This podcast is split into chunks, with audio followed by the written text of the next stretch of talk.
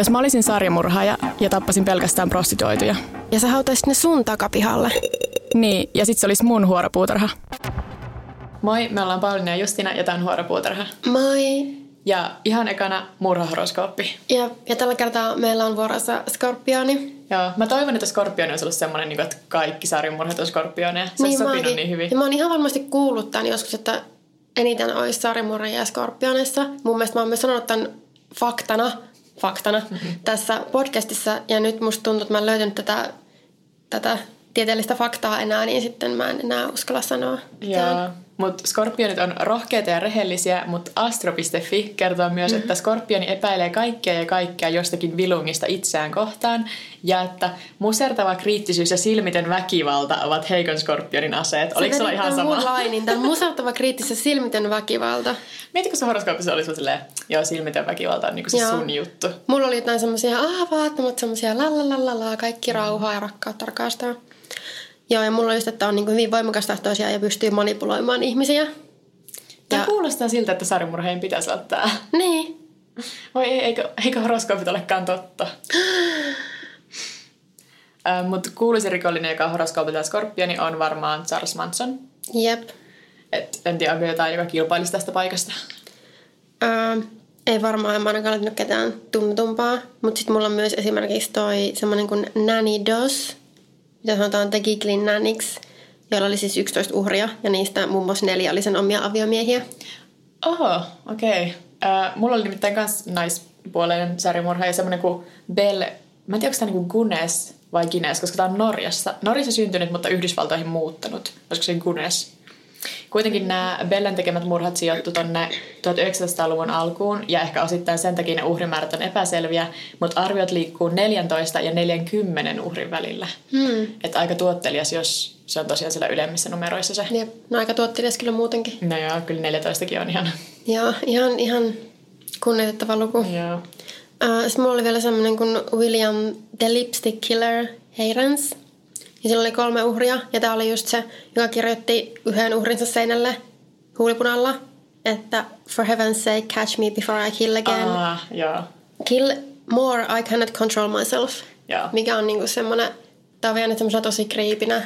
Joo, mä oon kuullut tästä joskus. Nimenomaan siis vaan tosta kohdasta. Joo. En muista. Joo, mä en hirveästi muuta löytänyt. Enkä mä löytänyt semmoista yhdistävää tekijää. Mä haluaisin aina sille kivasti niputtaa tämän horoskoopin johonkin, mutta... Mm. Mä nyt lähinnä niin niputen tuohon niin kuin, um, voimakasta tosiaan manipuloivaan tuon Charles Mansonin. No se tietysti oli semmoinen super... Joo. mutta näihin muihin en tiedä. Ehkä tämä silmiten väkivalta sopii sitten. Joo. äh, haluatko sä kertoa ensin sun keisistä? Joo. Mulla on tällä kertaa semmoinen kuin Dardinin perheen murha. Ja tää on taas vähän tämmönen astetta synkempi tapaus. Ja ihan supermasentava ja raaka ja kaikkea muuta yes. hauskaa. Ja tämä tapahtui siis, tai tapahtumat selvisi, alkoi selvitä 18. marraskuuta 1987 Inassa, Illinoisissa, kun 29-vuotias Keith Dardine ei ollut ilmestynyt töihin sinä päivänä. Ja koska sitä Keithia pidettiin tosi hyvänä ja vastuullisena työntekijänä, niin sen esimies tietysti huolestui heti ja yritti soittaa Keithille, mutta niiden kodissa kukaan ei vastannut puhelimeen. Ja sen jälkeen Keithin esimies otti sitten yhteyttä Keithin vanhempiin, jotka piti myös tätä tapausta yhtä lailla huolestuttavana, eikä yhtään tämän Keithin tapaisena. Ja samana iltana vielä tämä Keithin isä Don Dardine ja Seriffi meni käymään siellä Dardinien, ne asui niin tämmöisessä traileri-asuntovaunu mm. kodissa. Ja että ne selvittää sitä, mitä, mitä on tapahtunut. Nämä Dardinit oli laittanut sen trailerin myyntiin just vähän aikaa sitten, koska ne halusi muuttaa pois Inasta, koska se oli niiden mielestä muuttunut turvattomaksi ja siellä oli lisääntynyt rikollisuus. Ja kun ne sitten tällä Keithin isällä oli avaimet tänne näiden Dardinien kotiin, ja kun ne pääsi sinne sisälle, niin siellä odotti melkoisen järkyttävä näky. Siellä oli 30-vuotias Elaine Dardin makasi kuolleena sängyllä, ja se oli pahoinpidelty julmasti kuoliaaksi.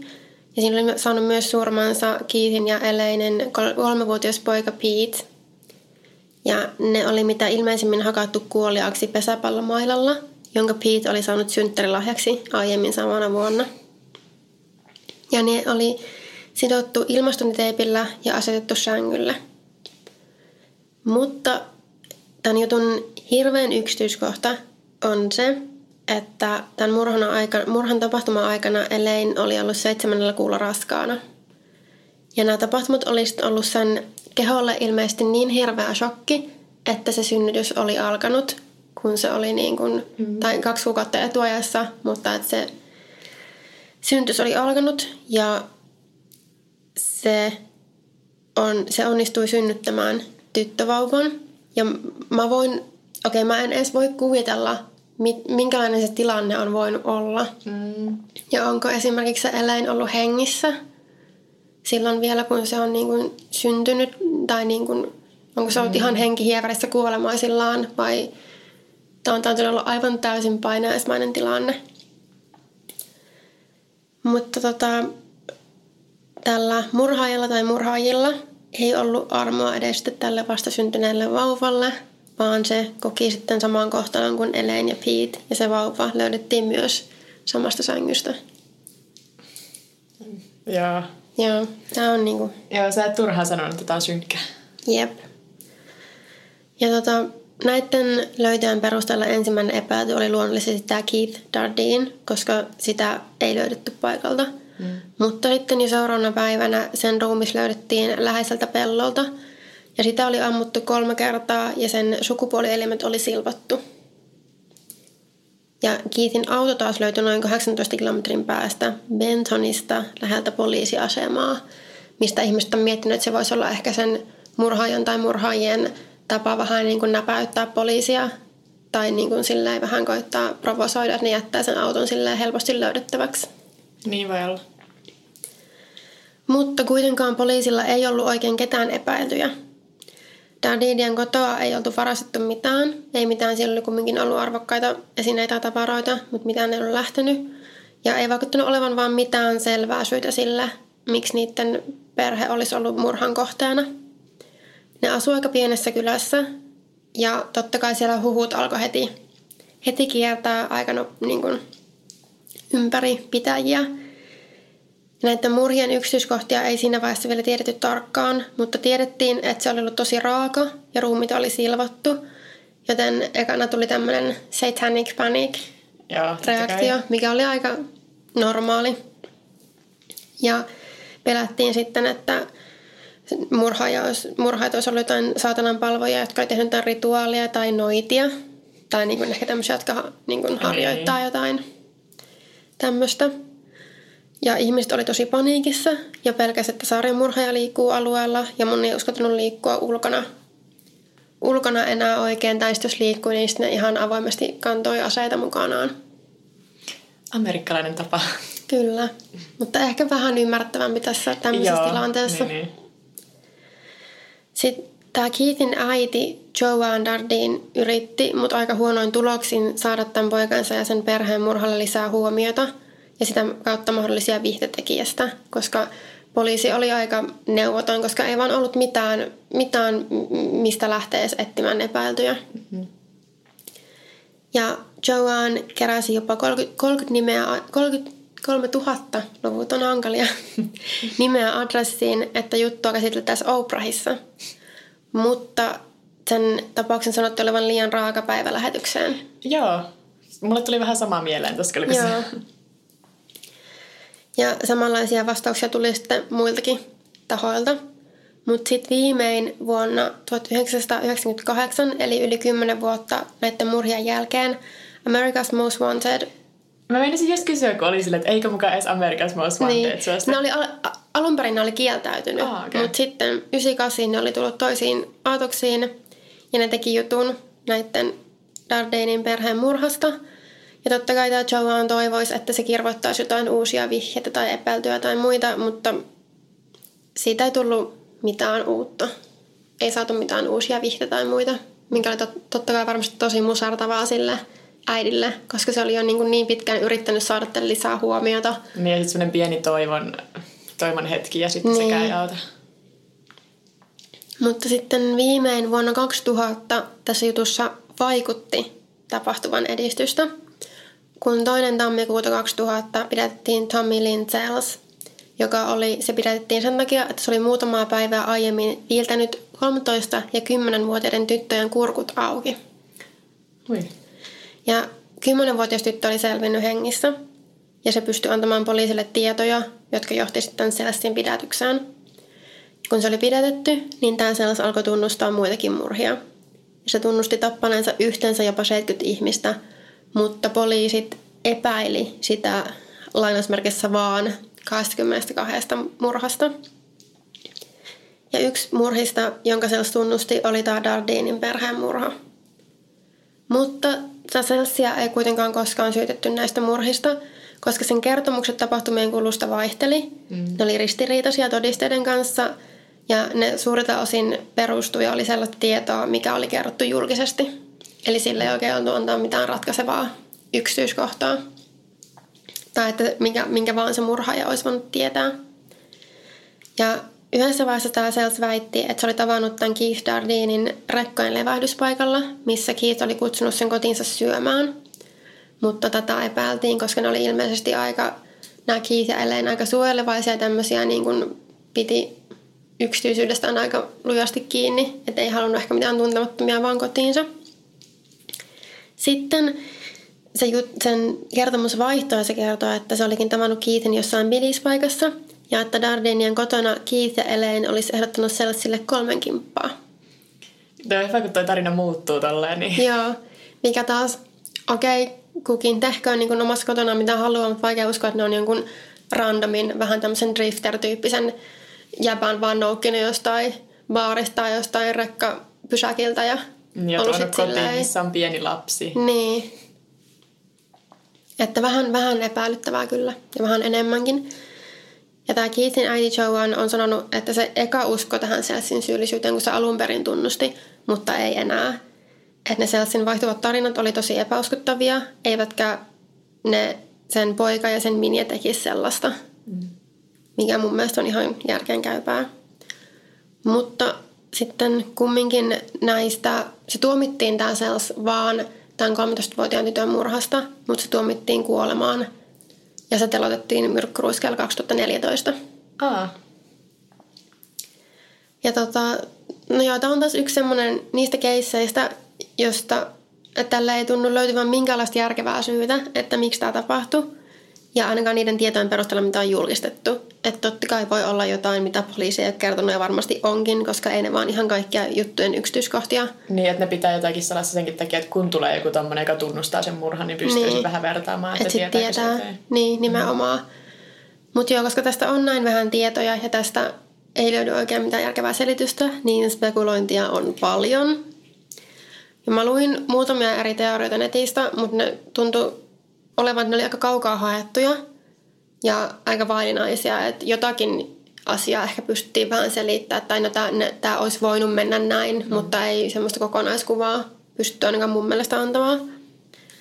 Ja niin kuin yleensä, niin muun muassa huumeet ja mustasukkaisuus on vedetty näihin teorioihin mukaan, mutta ne on, ne on vain spekulointia, koska ne on vain ehkä ne yleisimmät, yleisimmät mistä, mistä sitten tota, ihmiset alkaa vetää johtopäätöksiä. Tai sitten se, että ehkä olla liikkusarjamurhaaja, mikä on aina mahdollista. Mutta tota... Oliko siitä mitään, että oliko se niinku yhden ihmisen tekoisia vai olisiko poliisi epäillä, että sillä oli useampi paikalla? No kaikki lähteet, mitä mä luin, niin puhuttiin silleen murhaaja kautta murhaajat. Niin. Että ei oikein tiedetty edes, että oliko niitä enemmän. Mutta ainut mitä mä mietin tähän liittyen on se, että vaikutti siltä, että tämä Elaine ja ne lapset olisi ollut ensisijaisia uhreja perustuen siihen, miten väkivaltaisesti sinne oli tapettu. Ja sitten, että tämä, ne oli erikseen tämä murhaaja tai murhaajat asetellut ne siihen sängylle vierekkäin tai jotenkin tälleen sitonut ne. Ja sitten tämä Keithin murha, murhan tekotapa oli tosi erilainen. Mm. Mutta sitten toisaalta mä mietin, että ehkä se Keith on vaikka, se oli päässyt pakoon. Se oli juossut pakoon. Ja joten mutta se olisi muuten murhattu samalla tavalla kuin nämä muutkin perheenjäsenet, mutta se oli ehkä juossut pakoon. Ja sitten sen sillä oli ollut aseen mukana, niin se oli sitten päättynyt ampua sen, koska se ajatteli, että tämä on nyt nopein tapa päästä tästä. Niin. Ja siis toki se nainen lapset murhattiin väkivaltaisemmin, mutta eikö se, että jos asettelee niin kuoleman jälkeen jotenkin silleen nätisti, niin eikö se yleensä kerro katumuksesta? Ainakin jos kasvot peittää, niin se kertoo, mutta en tiedä sitä asettelusta. Mutta sitten, niin, Toki En vähän, mä tiedä, mun on vaikea... niin se outoa, että niin väkivaltaisesti pystyisi murhaamaan ja sitten yhtäkkiä olisikin silleen, voi ei. Niin, enkä mä sen tarkemmin tiedä, kun vaan, että ne oli jotenkin aseteltu siihen sängyllä ja sitten oli tota, niin, niin, sidottu jesarilla ainakin niin kuin suu ja olikohan kädet ja jalat. Mutta mun on vaikea uskoa, että sillä olisi mitään katsomusta, jos se pystyy vastasyntyneen ja niin, kuin, Niin, totta. niin vastasyntyneen kuin voi olla vauvan mm. tappamaan ja vielä väkivaltaisesti. Että tota, mä en ainakaan keksinyt tuohon oikein mitään, mitään järkevää tai järjetöntä selitystä, että mitä on voinut edes tapahtua. Niinpä. Ja nyt sitten on niin kauan, Mm. että tuleekohan se ikinä selviä. Mä en pysty enää sanoa sille vakavissa, että ei varmaan ikinä selviä, koska niin moni, mistä me ollaan puhuttu podcastissakin, niin on selvinnyt, vaikka mä oon sanonut Pitäisikö sanoa silleen, että tämä ei varmaan ikinä selviä, koska ehkä se olisi joku semmoinen jinx, että sitten selviääkin. Niin. Niin, niinpä. Mieluummin niin päin. Mm. Mutta joo, tämä oli ihan super masentavaa ja super väkivaltaista. Mikähän, mikähän on niinku se paikallinen juoru, että epäileekö ne siellä jotakin silleen paikallista. Toki se ehkä niin väkivaltainen, niin ei sitten pysty niinku edes epäilemään, että se olisi vain joku mustasukkainen baarituttu tai joku, koska se on niin silmitöntä väkivaltaa. Mm. Se on horoskooppi tai skorpioni, se murhaaja. Joo, ihan varmasti kun asuu just pienessä kylässä, niin aivan varmasti York liikkuu. Tai ehkä siellä tyyliin kaikki tietää, kuka se on tehnyt ja se on semmoinen yhteinen salaisuus, mistä kukaan ei ikinä vaan puhu. Tai viisi eri henkilöä on kännissä tunnustanut sen murhan tai jotain. Mutta minkälainen kylä olisi, mikä antaisi niinku semmoisen, joka on hakannut ihan vastasyntyneen kuolleeksi, niin antaisi sen vaan elää siellä. Et sen takia Totta. vaikea uskoa, että, koska usein mä sanon, että joku tietää jotakin, että joku mm. tietää kuka se on. Mutta sitten tämmöisissä se on vähän sille vaikea kuvitella, että joku voisi tietää sen ja pitää sen vaan salaisuutena. Ehkä ne sitten epäilee vaan jotain saatanan palvontarituaaleja tai jotain Niin. sarjamurhaajaa, joka liikkuu alueella. Jos se on vieläkin vapaalla. Joku, joka on tehnyt tommosen, niin tuolla vaan elää normielämää. Niin. Kun sitten voihan se myös olla, että se on ollut vaikka joku toinen rikollinen, joka on jo vankeudessa jostain muusta rikoksesta tai jotakin tämmöistä. Totta. Koska niinkin on joskus käynyt semmoisissa just, että tapahtuu joku semmoinen, mikä näyttää sarjamurhaajan tekoisilta, mutta sitten ei löydy ketään. Nyt on ollut vankilassa. Joo, et valehella, kun sanoit, että on synkkä. Joo, siirrytäänkö sun, onko sulla yhtään vähemmän synkkä murhatapaus? Ei, koska tämäkin on, tähänkin liittyy lapsen kuolema. Oi ei. Öö, Mä silloin viime jakson lopussa sanoin siitä, että sillä Otaku-murhaajalla eli Tsutomu Miyazakilla oli copycat ja että mä voisin ehkä puhua siitä, niin mä nyt päätin tehdä sen, kun mä kerran sanoin niin. Mm. Tota, eli jatketaan samoissa maisemissa, eli Japanissa, mutta tällä kertaa puhutaan Kaoru Kobayashista. Ja on olemassa japanilainen näyttelijä, jolla on tämä täsmälleen sama nimi, mutta ei ole se. mä rupesin, Vai, vaikuttiko se research? Vaikeuttiko se research? Joo, kun mä rupesin googlettaa, ja tuli silleen IMDb, mistä mä olin silleen, ei, ei tää. Mutta siis tämä murhaaja nimeltä Kaoru Kobayashi syntyi marraskuun 30. päivä vuonna 1968 Osakassa, Japanissa. Ja Kaarun perhe oli köyhä ja se tekikin lapsesta asti töitä postinjakajana auttaakseen perhettä taloudellisesti. Kun Kaaru oli 10-vuotias, sen äiti kuoli ja tässä sitten oikeastaan niin kuin onkin kaikki, mitä sen lapsuudesta tiedetään, tai löytyy ainakin englanniksi käännettynä. Et, no ei mikään onnellisin lapsuus, jos on köyhä perhe ja sitten 10-vuotiaana menettää äitinsä. Hmm. Mutta sitten seuraava, mitä mä Kaarun elämästä ja teoista tiedän, on, että vuonna 89, kun se oli 21-vuotias, se tuomitaan kahdeksan lapsen seksuaalisesta hyväksikäytöstä. Se on niinku se hyppäys tästä. Joo. Ensin menettää äitinsä ja sitten hyväksikäyttää kahdeksan lasta. Ja saa kahden vuoden vankeusrangaistuksen. Aha. Et, äh, no joo, siis Japanin nämä lasten hyväksikäyttölait nimenomaan just 80-luvulla ja 90-luvun alussa oli vielä aika semmoisia, että ne on muuttunut nyt, että ei ole enää sama tilanne. Mm. Mutta silloin se just oli semmoista, että niistä tuli tosi pieniä vankeusrangaistuksia. Ja sitten vankilasta vapauduttuaan lokakuussa 91 Kauru yrittää tappaa viisivuotiaan tytön ja saa siitä uuden vankeustuomion, tällä kertaa kolme vuotta murhan yrityksestä. Ja Vähän niin kuin, ja sit, mä näen tässä niin kuin jo sen toistuvan kaavan, että se niin kuin väkivaltaa nuoria lapsia kohtaan, tai siis ihan lapsia. Mutta kolme vuotta. No, Kaaru vapautuu vankilasta sitten heinäkuussa vuonna 1996 ja ilmeisesti elää hiljaiseloa jonkin aikaa. Että se kärsi sen lyhyen tuomionsa ja sitten se vaan jatkoi duunia postinjakajana. Mutta vuonna 2004 Kaaru työskentelee postinjakajana Nara-nimisessä kaupungissa. Ja 17. päivä marraskuuta Kaaru kidnappaa seitsemänvuotiaan Kade, Kaede Ariaman. Kaaru itse kertoi poliisille, että se oli houkutellut sen tytön auton kyytiin, kun se oli ollut kävelemässä koulusta. Ja sanonut vaan, että mä tarjoan sulle kyydin kotiin, että sitten se ei aiheuttaisi niinku, tilannetta siihen, kun se vaan oli silleen, sitten kotiin. Ja se oli kuulemma hämännytkin sitä vähän aikaa, että se oli ajanut sitä himaa. Ja sitten käyttäen Kaiden omaa puhelinta, Kaaru ottaa sitä kuvan ja lähettää sen Kaiden äidille liitteenä viesti, minulla on tyttäresi. Eikä. Joo. Mietitkö se tulee sun omaan tyttären puhelimesta? Se on jotenkin vielä silleen pahempi. Niin, sä jotenkin ajattelet, että okei, mun tytär on nyt kävelemässä kotiin mm. koulusta ja sitten saat ton viestin. Jep. Viestin lähetettyään Kaaru vie Kaiden asunnolleen ja murhaa tämän. Kuolinsyytutkimuksessa syyksi määriteltiin hukkuminen ja mitä todennäköisemmin Kaaru oli hukuttanut Kaiden asunnon kylpyammessa – ja sitten kun ruumis löydettiin, niin kaadelta puuttui useampi hammas ja sen käsistä ja jaloista löytyy niin kuin hankausjälkeä tai hiertymiä, joiden pääteltiin tulleen kuoleman jälkeen. Mutta sitten missä artikkelissa, mitä mä luin, niin ei lähdetty sen enempää spekuloimaan, että mitä olisi tapahtunut. Enkä mäkään ehkä halua lähteä. En mäkään.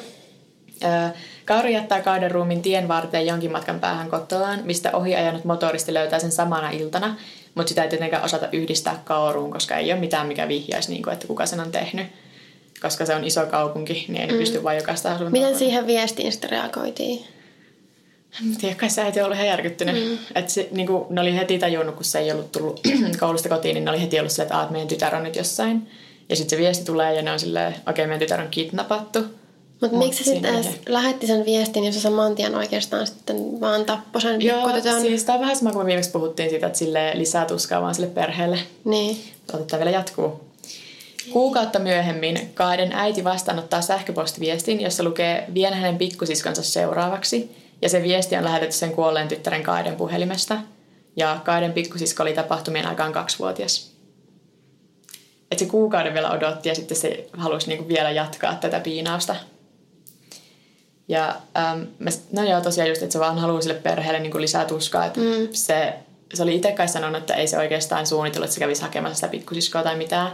Että se oli nimenomaan kuvaillut tätä sen kidnappausta sille, että olisin vienyt vain kenet tahansa, joka sattuu kohdalle. Että Kaadekaan ei ollut mitenkään su, niin kuin suunniteltu kohde tai mitään. Joo. Ja myöhemmin on selvinnyt, että Kaaro oli näyttänyt useille tarjoilijoille ottamiaan kuvia siitä Kaidesta ja väittänyt, että oli löytänyt ne netistä – mikä mun mielestä kuulostaa tosi uhkarohkealta, koska se, ne kuitenkin asuu samalla alueella sen perheen kanssa. Niin eiköhän se olisi niinku semmoinen iso paikallinen uutinen, että tämmöinen mm. pikkutyttö on hävinnyt. Ja sit Mä joku... rupesin just miettimään, kun sä lähetit sen viestiä ja muuta, että se melkein vaikutti semmoiselta, että se haluaisi jäädä kiinni, että se niin tekee tämmöisiä tosi uhkarohkeita tekoja, vai oliko se mm. vaan sitten semmoista, että se tavallaan esittelee tai niin kuin rehentelee sillä, Niinpä. että... että onko se niin itseluottamusta niin. vai haluatko jäädä kiinni. Mut, no joo, siis kai se oli sitten vaan vähän sillä jossain kahvilassa esitellyt niitä tai ravintolassa. Öm, sitten tosiaan kaksi viikkoa sen uhkaavan sähköpostiviestin jälkeen Kaaru saadaan kiinni, koska se käytti taas Kaiden puhelinta, mutta tällä kertaa lähettääkseen viestin omaan puhelimeensa – ja sitten se jäi kiinni niin kuin, no, poliisille siitä liikenteestä, mikä tapahtui siitä kadonneen tytön puhelimesta. Tässä lähetti omaan puhelimensa. En tiedä, mä en lukenut mistään. Varmaan niitä kuvia, mitä se oli ottanut sillä tytön puhelimella, niin se halusi sitten siirtää ne vielä niin kuin itselleen talteen. Niin. Mutta sille tyhmä moka. Tämä on kuitenkin, no, onneksi tapahtui, onneksi mokas. Niin, se ei, ehkä se ei oikeasti hirveästi suunnitellut mitään, mitä se teki. Niinpä. Ja sitten Kaaru pidätetään silloin, se on aamulla jakamassa uutisia, tai siis sanomalehtiä. Ja sitten mä luin yhdestä artikkelista, että nimenomaan siinä sanomalehdessä, mitä se olisi jakanut sinä aamuna, niin siinä olisi ollut uutinen, että poliisin epäily tässä murhassa on varmistunut tai jotakin tämmöistä, että se olisi jakanut niinku omasta itsestään uutisia, missä lukee, että kohta jäät kiinni ja sitten olisi pidetty samalla reitillä. Mutta muista kuulosti liian hyvälle, niin mä en oikein pysty uskomaan tätä. Niin, ehkä se, se on ihan mahdollista, mutta ehkä se on tämmöinen vähän väritetty juttu, että se kuulostaisi Niinpä. paremmalta. Mutta joo, siis tosiaan se oli postinjakaja ja se oli duunissa ja sitten poliisi tulee pidättämään sen sen viestin perusteella. Ja kun ne menee sen asunnolle, ne löytää sieltä sen kahden puhelimen. Ja sen puhelimen lisäksi asunnosta löytyy videoita ja lehtiä, jotka sisältää lapsipornoa ja myös suuren määrän lasten alusvaatteita, jotka Kaaro oli ilmeisesti varastanut. Nämä löydetyt vaatteet on herättänyt vähän epäilyjä, että olisiko Kaarolla ollut muitakin uhreja, et koska sieltä löytyi tosiaan lasten vaatteita. Mutta sitten mä yritin seurata tätä lankaa, niin kaikki epäilyt kuitenkin loppuu silloin vuonna 2005, joten ehkä ne oli sitten varastettu. Ja kyllä mä nyt uskon, että sitä on niinku vähän mätsätty, että jos olisi ollut samanikäisiä kadonneita lapsia alueella. Mm. Eiköhän ne ole niinku selvittänyt sen kuitenkin. Joo, mä vaan mietin tuossa just aiemmin, kun sä puhuit, että se oli eli vähän niin kuin hiljaiseloa siihen, että niin. se kidnappasi sen, mutta sitten mä ajattelin, että, että niinköhän oli hiljaiseloa vai Niinpä. että oikeasti murhasko, nappasko se ja murhasko se siinä välillä sitten jotakin. Jep. Jos oli esimerkiksi jotain en mä tiedä, onko voinut olla jotain vaikka kodittomia lapsia tai tämmöisiä, ketä ei niin kuin välttämättä kaivattaisi. Tai niin. Niin kuin ja sitten ne ekat rikokset oli nimenomaan siis vaan, se, vaan seksuaalista ahdistelua, mutta siis niin kuin, ei murhia. Mm. Niin onhan sitä olemassa, voi olla lapsia, jotka ei uskalla kertoa, lapsia, joita ei uskota, kun ne kertoo. Niin. Että ei sitä tiedä. Mutta kuitenkin mitä sieltä asunnolta ei löytynyt, niin oli mitään, mikä olisi viitannut siihen, että Kaaru olisi ollut otaku. Että japanilainen media alkoi heti uutisoida, tai jo ennen tätä pidätystä, ne uutisoi, että jo tämän murhan takana on varmasti joku animea fanittava pienoismalleja ja leluja keräilevä nörtti. Ja sitten ne jatkoi sillä linjalla myös pidätyksen jälkeen, koska tämä tapahtuu sille aika pian sen alkuperäisen otakumurhaajan jälkeen. Ja Kaaru itsekin myöhemmin vertaa itseään tähän otakumurhaajaan, mutta oikeasti ne jakoo vaan niinku no, pedofilia ja lasten murhaamisen, eikä samoja fanituksen kohteita. Että se halusi vaan se halusi vaan olla kuuluisa, tämä Kauru. Että sitten se vertasi itse se johonkin semmoisen legendaariseen, että se haluaa olla seuraava sellainen, vaikka ne ei sitten ollut otakuja molemmat. Tai jotenkin... Kaarun oikeudenkäynti alkaa huhtikuussa 2005 ja oikeudenkäynnin aikana sille tehdään psykiatrinen arvio, jossa todetaan, että sillä on antisosiaalinen persoonallisuushäiriö ja että se on erittäin todennäköinen uusimaan rikoksensa, minkä mä olisin osannut kertoa kymmenen vuotta aiemmin. Mm. Oikeudenkäynnin aikana Kaaro totesi, että haluaa tulla tuomituksi mahdollisimman nopeasti ja jättää jälkeensä perinnön seuraavana Tsutomu Miyazakina tai Mamoru Takumanana, joista Tsutomu oli tosiaan se, josta mä puhuin viime jaksossa. Ja sitten tämä Mamoru oli myös tunnettu murhaaja Japanissa. Että se vertasi itsensä, sillä oli niinku idoleita sarjamurhaissa. Ja sitten tosiaan Tsutomu oli tässä vaiheessa vielä hengissä odottamassa sen kuolemantuomion täyttöönpanoa, ja se oli vastannut tähän toiveeseen, että no ei helvetissä, että mä en anna tälle Jackille lupaa kutsua itseään seuraavaksi Tsutomu Miyazakiksi. Ilmeisesti viitaten siihen, että Kaaru ei ollut yhtä hullu kuin Tsutomu. Koska sillä tosiaan todettiin uh-huh. vaan antisosiaalinen persoonallisuushäiriö, niin. mutta ei niinku mitään skitsofreniaa tai vastaavaa. Ja sitten ehkä halusi kumminkin tavallaan, että se itse muistaa vaan sen omista, omista mm. teoista, tai että kukaan muu ei ratsasta sillä sen Niinpä. maineella, niin sanotusti. Tietysti tulee murhaajat täällä rehentelemässä, että saatko kutsua itse seuraavaksi minuksi. Niin.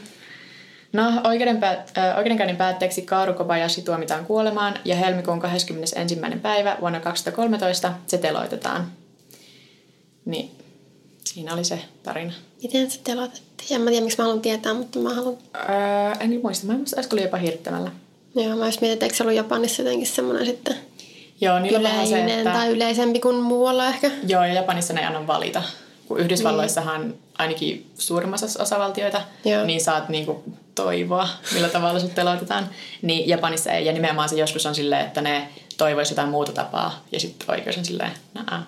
Niin, että tässä vaiheessa kuulee, että saa enää Joo. valita. Mutta onko se Yhdysvallassakin vaan, että saa valita joko sähkötuolin tai myrkkyruiskää välillä, vai onko niitä muitakin? Sitten mä muistan, me googletettiin näitä jossain välissä.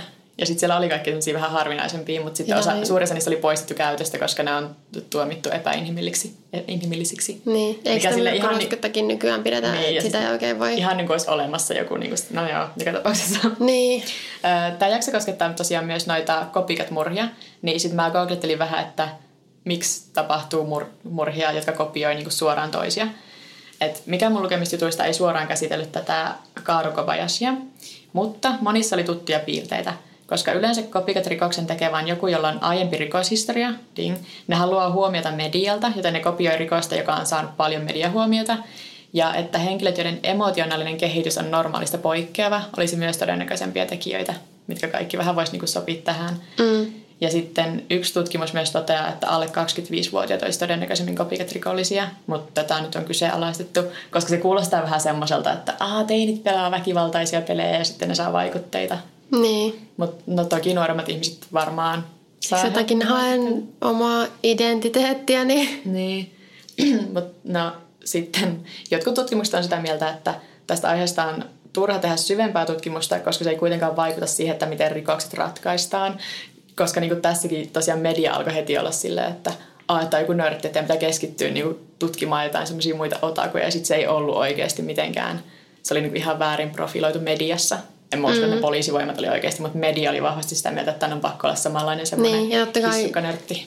Ne, mitä niin kun sitten ihmiset näkee ja kuulee, on se median versio. Ja sitten jos ne Niin. kuulee, että poliisitutkimukset menee ihan eri suuntaan, niin sitten ne ajattelee, että okei, no te tutkitte tätä ihan väärin. Niinpä.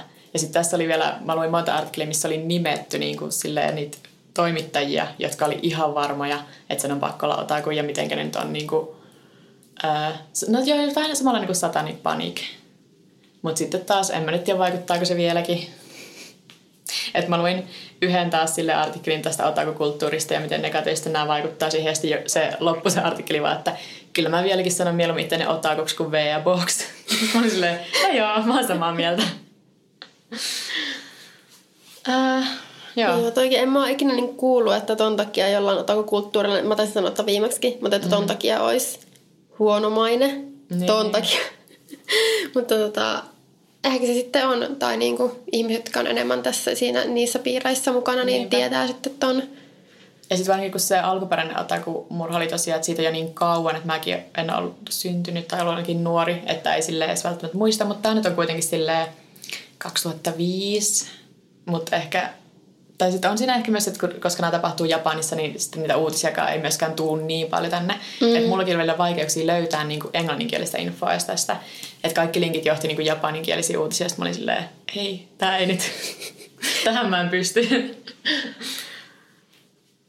En tiedä, mitä kopikat murhia. Mutta se on myös jännä, että niistä ei löydy niinku semmoista selkeää syytä, että miksi niitä tapahtuu. Muuta kuin se haluaa medialta huomiota. Ja sitten toki Niin. aiempi rikoshistoria nyt on sillä aika selkeä, että aika vaikea, että joku, jolla on täysin normaali elämä, niin lukee jostain sarjamurhaa jostain silleen, että tota mä haluan tehdä. Mutta sitten jos sä oot jo aiemmin tehnyt jotain rikoksia ja sitten sä näet jonkun ns. kiinnostavan rikoksen, Mm. Mutta miksi tulee siihen se, että tota, haluaa tehdä just samalla lailla? Niinpä, onko se sitten vaan, että koska tietää, että sillä sai sitä mediahuomiota, tai sitten Niin. öö, mä luin yhtä tutkimusta, missä oli käytetty esimerkkeinä sitä, että New Yorkissa oli tapahtunut semmoista, että puukotetaan ihan randomia niin kuin metrossa, ja se oli vielä kasvoihin, tai viiletään kasvoihin, ja sitten siinä poliisit epäili heti, että siellä on niin kuin useampia, jotka niin kuin toistaa vaan sitä samaa kaavaa, että voisiko se olla myös, sit, että jos joku jää kiinni, niin sitten sen syyksi menee kaikki. Mutta sitten se olisi kans silleen, onko ne vasta silleen, hei tämä kuulostaa hauskalta, mä haluan pitää hauskaa yhtenä perjantaina tälleen, nyt mä menen tekemään tätä. Se kuulostaa silti niin kaukaa haetulta. Mm. Mutta joo, se oli siinä esimerkkinä, mutta sitten sekin tutkimus loppui, että, että ei tämä auttanut meitä niinku ratkaisemaan tätä rikosta, koska se, että tietää, että se on kopykat murha, niin se ei välttämättä auta sitä kuitenkaan saamaan sitä syyllistä kiinni. Sun on silti Niin. tehdä, pakko tehdä niinku se perinteinen tutkimus samalla tavalla, kun sä tekisit sen Totta ilman kai, sitä. koska se on kumminkin eri ihminen, eikä sitä voi profiloida ihan samanlaiseksi Niinpä. kuin minkä se aikaisemmin murhaaja on ollut. Niin, ja sitten just joku toika, että voitko sä olla silleen, no tää nyt on sitten varmaan alle 25-vuotias, koska sekin Niin. on niin kyseenalaistettu. Mut, niin. Ja sen puolella en mä kyllä tiedä yhtään sen tarkemmin, miten joku tommonen murhaajien profilointi toimii. En mäkään kaikki, mitä mä tiedän, niin tulee jostain Criminal Mindsista. Sama. Tää ehkä ei pitäisi puhua tässä sen enempää. Tuliko meille taas vähän lyhyt jakso? Pitää yrittää seuraavasta tehdä sitten vähän pidempi. Joo, pitää ottaa pidempiä murhia. Sitten seuraavasta tulee joku tunnin mittainen, kun meistä molemmat sille ylikompensoi. Niinpä. Joo, mutta ei meiltä ole sen enempää sanottavaa. Ei. Joo, no meille voi laittaa sähköpostia vuoropuutarha.gmail.com tai sitten voi laittaa viestiä Instagramissa tai Twitterissä. Mä oon at Pauliina Kiero. Ja mä oon at. Ja sitten meidän podcastilla on ihan omakin Instagram, mikä on ihan vaan at vuoropuutarha. Kiitos, että kuuntelit. Moikka! Moikka!